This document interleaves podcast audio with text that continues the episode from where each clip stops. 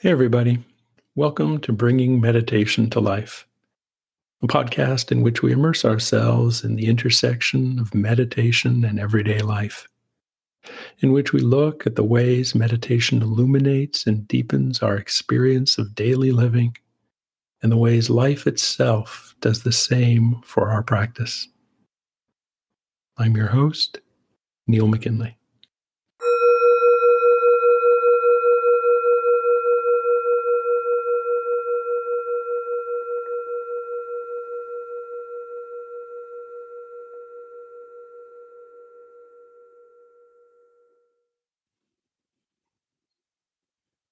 All right. Welcome, everybody. Welcome to the Other Voices aspect of this Bringing Meditation to Life podcast. This is an opportunity for us to learn a little bit about what practice in li- life looks like for other meditators that I know. And today, it's our good fortune to have Rivka Simmons with us here. It's our good fortune to be able to sit back and listen as Rivka shares a little bit of her experience, a little bit of her practice and her life with all of us. So, welcome, Rivka, and thanks for being here. Thanks for doing this. Thank you for having me. Yeah. So, why don't we just get a sense of yourself? Can you tell us a little bit about uh, your life, what your life looks like? Sure. Um,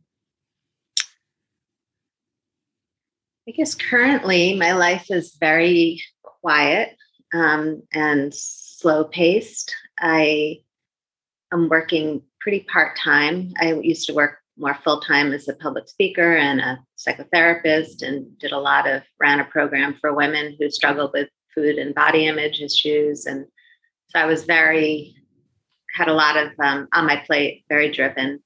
And over the past several years, I've really pared a lot of things down, and my life to date is just extremely slow. And um, I spend a lot of time in meditation practice and contemplation. I've devoted a lot of my time during the day to my painting practice. Um, my husband and I have run um, a doggy bed and biscuit we call it a bed and biscuit. So we've been doing that for over 20 years. So we usually have like four dogs living with us. And so we do a lot of taking care of them and we hike a lot during the day. We in the woods with them. And but yeah, my husband's also a meditator. So I always say like he has his kuti and I have my kuti and we kind of go on our kutis during the day and we do our practices and he's more of a scholar and I'm more of a, you know, painter, creative person and so spending a lot of time in in sort of solitude and um, and contemplative practices um, is and you know and and for me it's been mostly you know just a healing experience for me you know going really trying to i think because so much of my life had been so so driven and i've struggled so much with my kind of a lot of childhood trauma um, on all multiple levels um, and a lot of dissociation from myself. I feel like this time for myself and my life is really about like really reconnecting with my body and sort of shifting my allegiance to practices and ways of living that align with my true nature rather than kind of being driven from conditioned mind. What a tremendous good fortune to be able to make that shift. Yeah. And, you know, even as you're speaking, it feels like it's been tremendously affecting. It's been like a different life. You know, I feel like I went from like running really quickly and, and, you know, I mean, obviously the need to make money and the need to support myself and, and, but I feel like I was just behind it, I think like I'm I was very good at performing, you know, and being on and being like I was saying, like it's hard to do this interview because I'm not in a role. Like being in a role has always been easy for me, but being myself in the world is very vulnerable. So it's like I'm learning, I feel like I'm trying to like get rid of all the roles and actually kind of learn how to be my actual self in the world. And do you have a sense of what role what role meditation plays in that for you? I think it's like the biggest thing I can imagine in the sense of it's I mean, I've been meditating since I graduated college. You know, I had eating disorders and I went into a, a kind of a 12 step program right when I graduated college. And the first thing they told me was like, you have to like sit down and learn to kind of be still, you know. and and it was like at first it was like two minutes a day is all I could do. And then it was like it kind of grew. And then I went to I started doing Vipassana meditation and did retreats and but it was like i think for me meditation my mind has always been like my enemy pretty much and has has um, been my conditioned mind is so full of self-deception and self-doubt and undermining that when i found like that there were places to rest my attention that were not my mind that i could rest my attention in my body in my breath in space i just felt like it saved my life um, so I kind of have grabbed onto meditation since my 20s as like a life a life raft, and and and and I think it saved my life pretty much. That and therapy, you know. Are, are it, would it be okay to ask a, a, little bit about what you found in that life raft specifically? Sure. You've, ta- you've, you've talked a little bit about that, but can you say a little bit more? I think because my conditioning was so intensely geared towards distrusting my body and distrusting my feelings and distrusting my perceptions and like again i felt like my mind was like a very unreliable place to be and like what do i trust like how do i like how do i what do I trust? Like I didn't, if I can't trust my own version of reality, I needed to find something to rely on. And I felt like even just the first thing when someone said, be with the breath, I was like, oh, like I can rely on that. Like I, there's a place for me to go, like a place to rest my attention that's not going to hurt me. And and then space, you know, I started, I was able to access like resting in space when in my 20s and i was like oh there's this spacious awareness that isn't my mind and and really it was like literally sitting day after day i remember in my 20s and 30s i couldn't even work for periods of time because i was so debilitated by my mental activity and i would like my just mindfulness itself allowed me to discern like what thoughts were mine and what thoughts were not mine. You know, what thoughts felt authentic and what thoughts felt conditioned, what was wisdom and what wasn't wisdom. You know, so just like clarity, you know, bringing me mm. clarity and bringing me.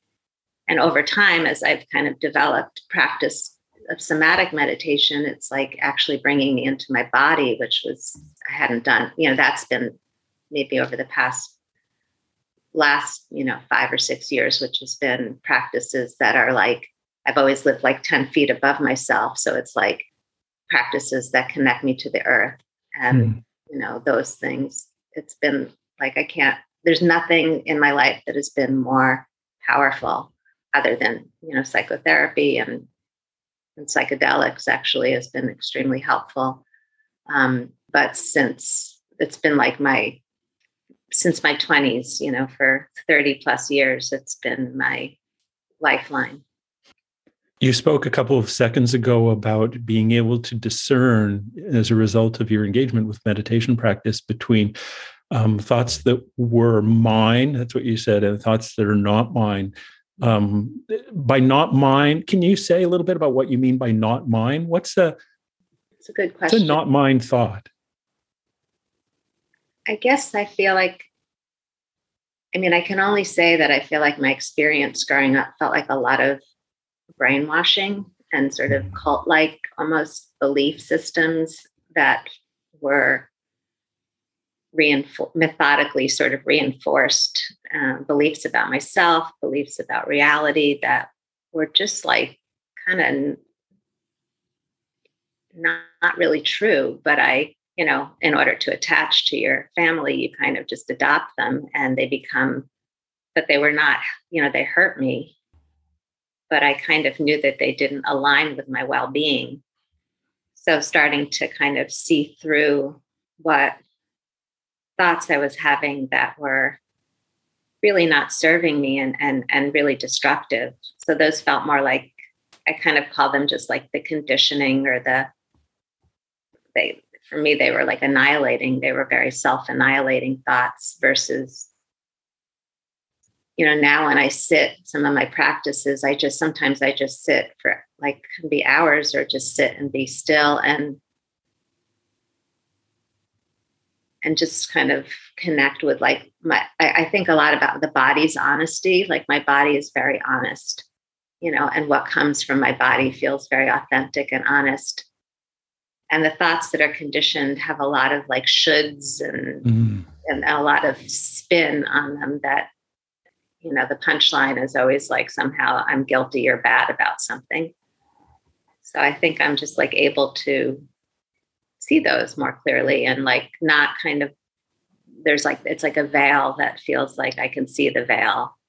Um, and wisdom feels so different. Wisdom feels like that poof that arises from my body that feels like, oh.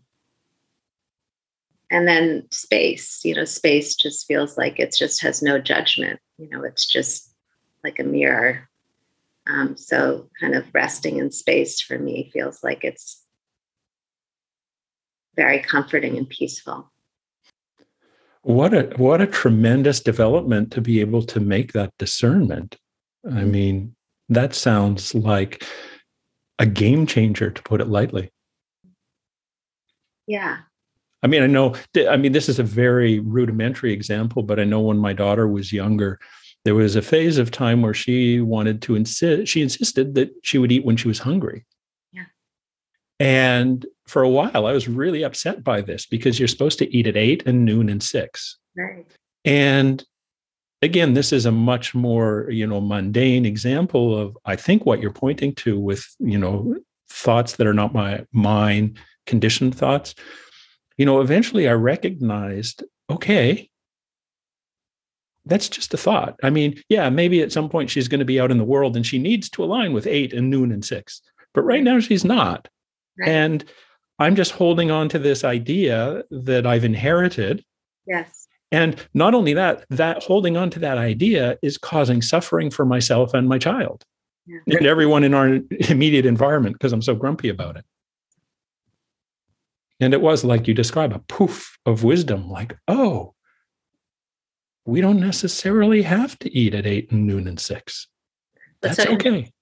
That you just say that. I mean, the, the I mean, the, the way I kind of got out of eating disorders was because I was so like rigid and diet oriented. And I realized like my body knows exactly how to eat. Like I don't have to trust any of those, any of the things I've been taught, because those are all like mental gymnastics about food. There's nothing about my body that's in there.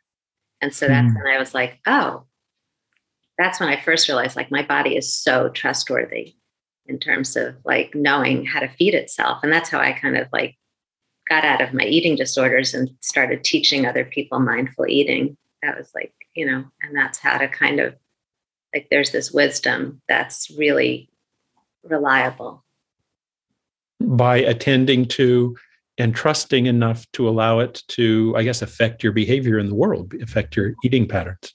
Yeah, just to reveal like your hunger is like you, you know, there's you you're there's just this natural process that says i'm hungry and your body it's not there's no rules that have to be abided by if your your body's telling you it's pretty like organic and then we hmm. impose all this stuff on it so i think it's just like letting yourself be natural you know letting myself be natural and do you find that that development of an ability to let yourself be natural that is coming, you know, through meditation, through therapy, through psychedelics, through whatever else you've been engaging over the years, do you find that kind of permeating out into your life? I mean, there's a suggestion because it's affecting your relationship with food and eating that it is. um, you know is it going further? Does it go further into your life? Yeah i think i mean as an artist and i didn't start doing art till like maybe six or seven years ago because i was so stuck in my head about it and terrified to paint. But i don't know when i i learned that like your body knows how to paint. Like and i learned this you know i've been studying with this teacher for a bunch of years now which is like about process painting and it's all about I just stand in front of like the page and I have no clue what's going to happen. And I just literally like rest in space. And then I just listen to my body and whatever wants to come forward, I just follow that. And my mind's like, but that's not the right color. And, and I just sort of like, you know, not even listening, not paying attention. So my whole painting is about the way I paint is also the exact same way that you know, it's all about you know, trusting in something like a higher intelligence that's not based on my conditioning and conceptual mind and seeing something so much more powerful and reliable unfold. And you you talked about um, standing in front of that page and there's kind of this no clue moment. It. I mean, is that I want to say an essential is that a frequent part of the process of being natural and trusting your body is hanging out with no clueness yeah the first principle of process painting is not knowing and it's just being able to not know and then letting yourself not know for as long and then wait it's very much like the dharmakaya sambhogakaya nirmanakaya it's like not knowing and then waiting till there's sensing of energy that arises and then following that energy, manifesting it. And then that might, you can't be going for a while and then you step back and you're back and not knowing. And then you're waiting and lingering. Really, the lingering happens for quite a while. And then the poof. And then you follow the poof. And that's how I create, you know, and I, I just don't even, I and my mind's like yeah but that color sucks or don't do that that's the worst thing you can do and i'm just like okay i'm doing it you know my body's saying go for it you know? and i think that's a really interesting thing you just brought up is that while you are lingering in this no clueness yeah i'm going to do this as a double negative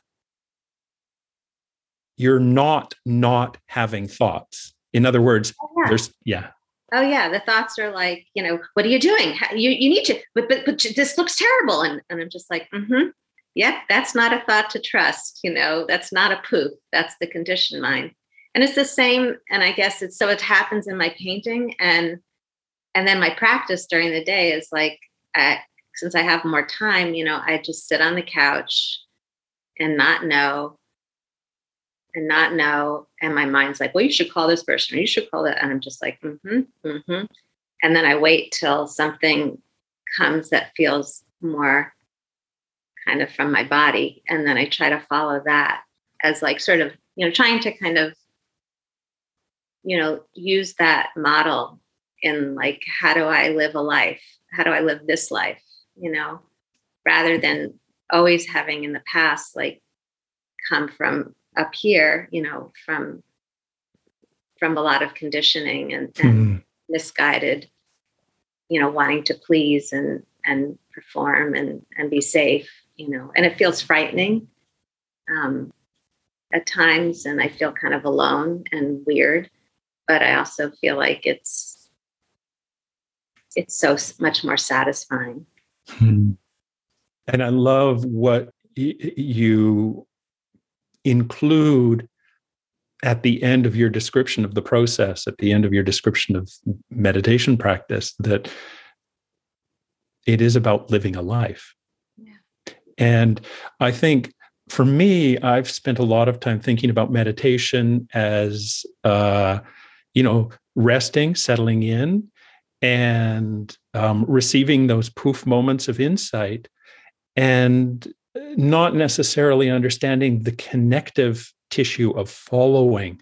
And that's a word you've used a lot of following those moments of inspiration into the world. Eh, how did you how did you come to make that connection? How did you come to realize that following was I'm going to use this word, is an essential part of this practice of living a life, a contemplative life, a meditative life, an artist's life, a human life.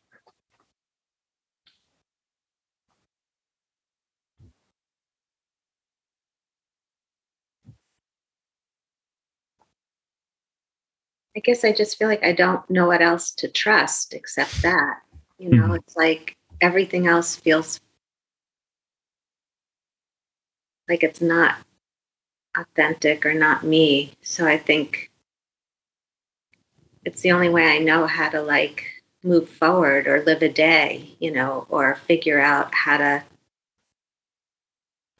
I mean, sometimes I'll wake up in the morning, I'll be like, oh, I don't have any plans for today. And this condition part is like, oh my God, you have to do this and that and the other thing. And I'm just like, oh no. Then I kind of just see that conditioning and I just say, no, I'm going to sit on the couch and wait and to see what arises from my body and follow that and follow that. And the more I do that all day long, the more I feel like the day feels so n- much more nourishing and and I'm I'm in alignment with myself so I think it feels like it's about living in alignment with myself.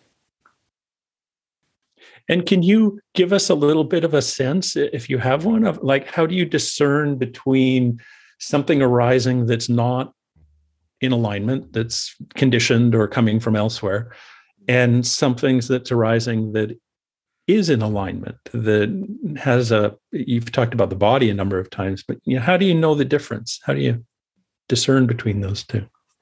I think my mind often feels frantic or urgent, or it feels like there's a fear, it feels fear based and it feels like scarcity based and it feels there's a desperation oftentimes, or it, it feels like if you don't do this, then that, you know, like it has a quality.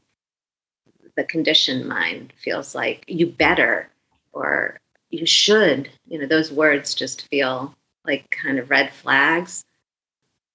And sometimes it takes all my energy to like hold myself down from not following that. But then and oftentimes i think like the guiltier i feel probably the i'm probably going in the right direction you know? Because i feel like sometimes and then i think that sometimes it just feels like my body just gets up and does the thing like it just mm-hmm. is like i don't know it just knows what to do mm-hmm. you know and so it's not always the, you know, it could be like I do it and that doesn't work out, but then trying not to like just learning from that, you know. So it sounds like there's there's a lot of honest familiarity that you've developed over the years that you've been doing this. Yeah. Yeah. And a willingness to uh, learn by trial and let's say trial and error. Yeah yeah, because then there's that thing like, well, if it's the right thing to do, then it will turn out right. But that doesn't always happen, you know. it might be like you did it and it, you followed the energy, and like, well, that didn't work out, and it's like, okay, but then you learn from that. It's like self course correcting, you know. Mm-hmm. Mm-hmm. Being willing to learn from my experiences. Well, one of the things that comes to mind as you're describing, and, and I'm going to admit in advance that this is just a terrible question to ask, but I'm, because I'm, I'm going to ask it anyway, is, is, you know, what do you see? You know, now you've been doing this work, you've been meditating, you know, for whatever 20, 30, 40 years since you first sat down and tried to be still for two minutes? You know because people are often asking me this like okay what comes out of meditation? What's the benefit? What am i going to get you know what do you see yourself i mean in some ways our whole interview has been about that but what do you see looking back you know one of the major differences being between the you now and the you then?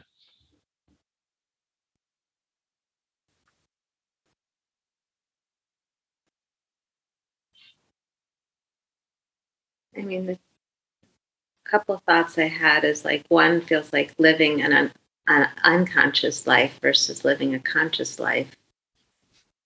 You know, I think I was living a pretty unconscious life before. You know, I, I you know, meditation has you know, just enriched my life in every possible way, you know, from the being able to sit, you know, trust a feeling to being able to sit through really a lot of discomfort and pain and trust that that's, I don't have to run from myself. You know, I think part of having eating disorders for me was like just not being able to sit in my own skin, you know, always searching for comfort. So, like, I think there's just so much trust in even sitting through, like, sitting through so much discomfort, sitting through grief, sitting through. So, there's nothing that I have to be afraid of in myself. I guess that's mm-hmm. A big part of meditation. I don't have to run away from anything. Whereas I think so much of my life had been trying to get away from discomfort and the way I thought, the way I felt, you know. So I think it's like everything feels like can be included, even if mm. it's extremely painful. And maybe it gives me trust in, I mean, because life, you know, sickness, aging, all, death, all the stuff that's going to be coming up, you know, it's like I just want to keep doing what I'm doing so I can like be able to be present and suffer less, you know, as life goes on, I guess. That's beautiful. And, you know, as we come towards the end here, I'm wondering, you know, do you have any tips or pointers for people who want to bring meditation and life more closely together for themselves, who want to find ways of living a more conscious life? Any trade secrets that you've gained over the years?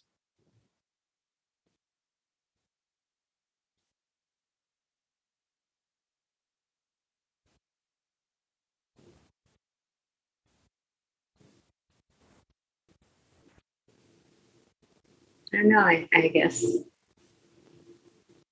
I mean, I know it's so hard for people to slow down and just be. But I feel like as much as you know, you can just even for two minutes or something or five minutes, just to kind of be without distraction and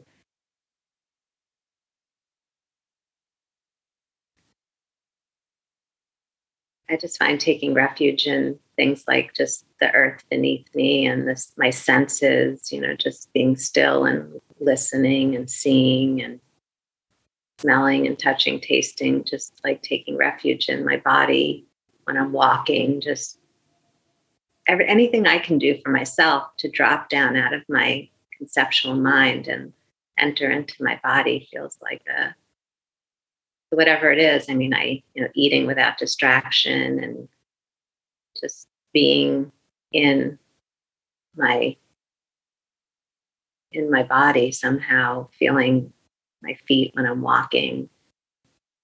I listen to Dharma talks every night before I go to sleep. You know, I find that just hearing the teachings that over and over every night, like I just feel like it's like food for my soul.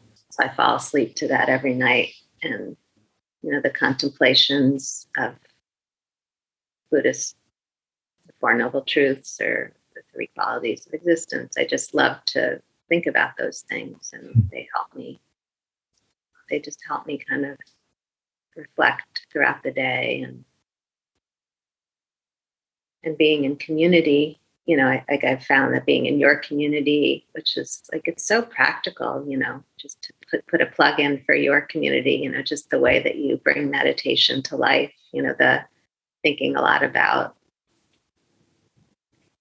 you know, just lingering because it's not just lingering while you're sitting on the cushion. It's lingering when I'm sitting in front of a painting, or it's lingering when I'm just sitting on the couch and not having to like waiting, bringing yourself back to the not knowing. What is poof? What is that moment of clarity? You know, what does that feel like? I do a lot of writing. I don't know, just like I'll, I make lists a lot. Like I'll sit down as I'm like some of my contemplations, I'll sit down and I'll write like three columns. Like the first column will be the the, the now body. The second column will be my conditioned mind, and the third column will be wisdom or clarity. And I'll just sit and I'll for like I could be there for ten minutes or an hour, and I might just like jot down which kind of getting the sense of what what which is what that's arising, the qualities of each one.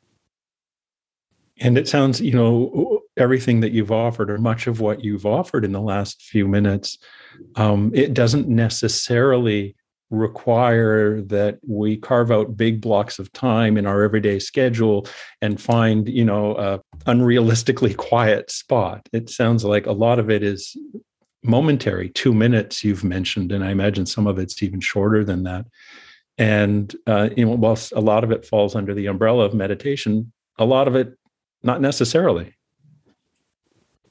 Just focusing on what you're doing. Yeah. Slowing down hmm. slowing down slowing down slowing down.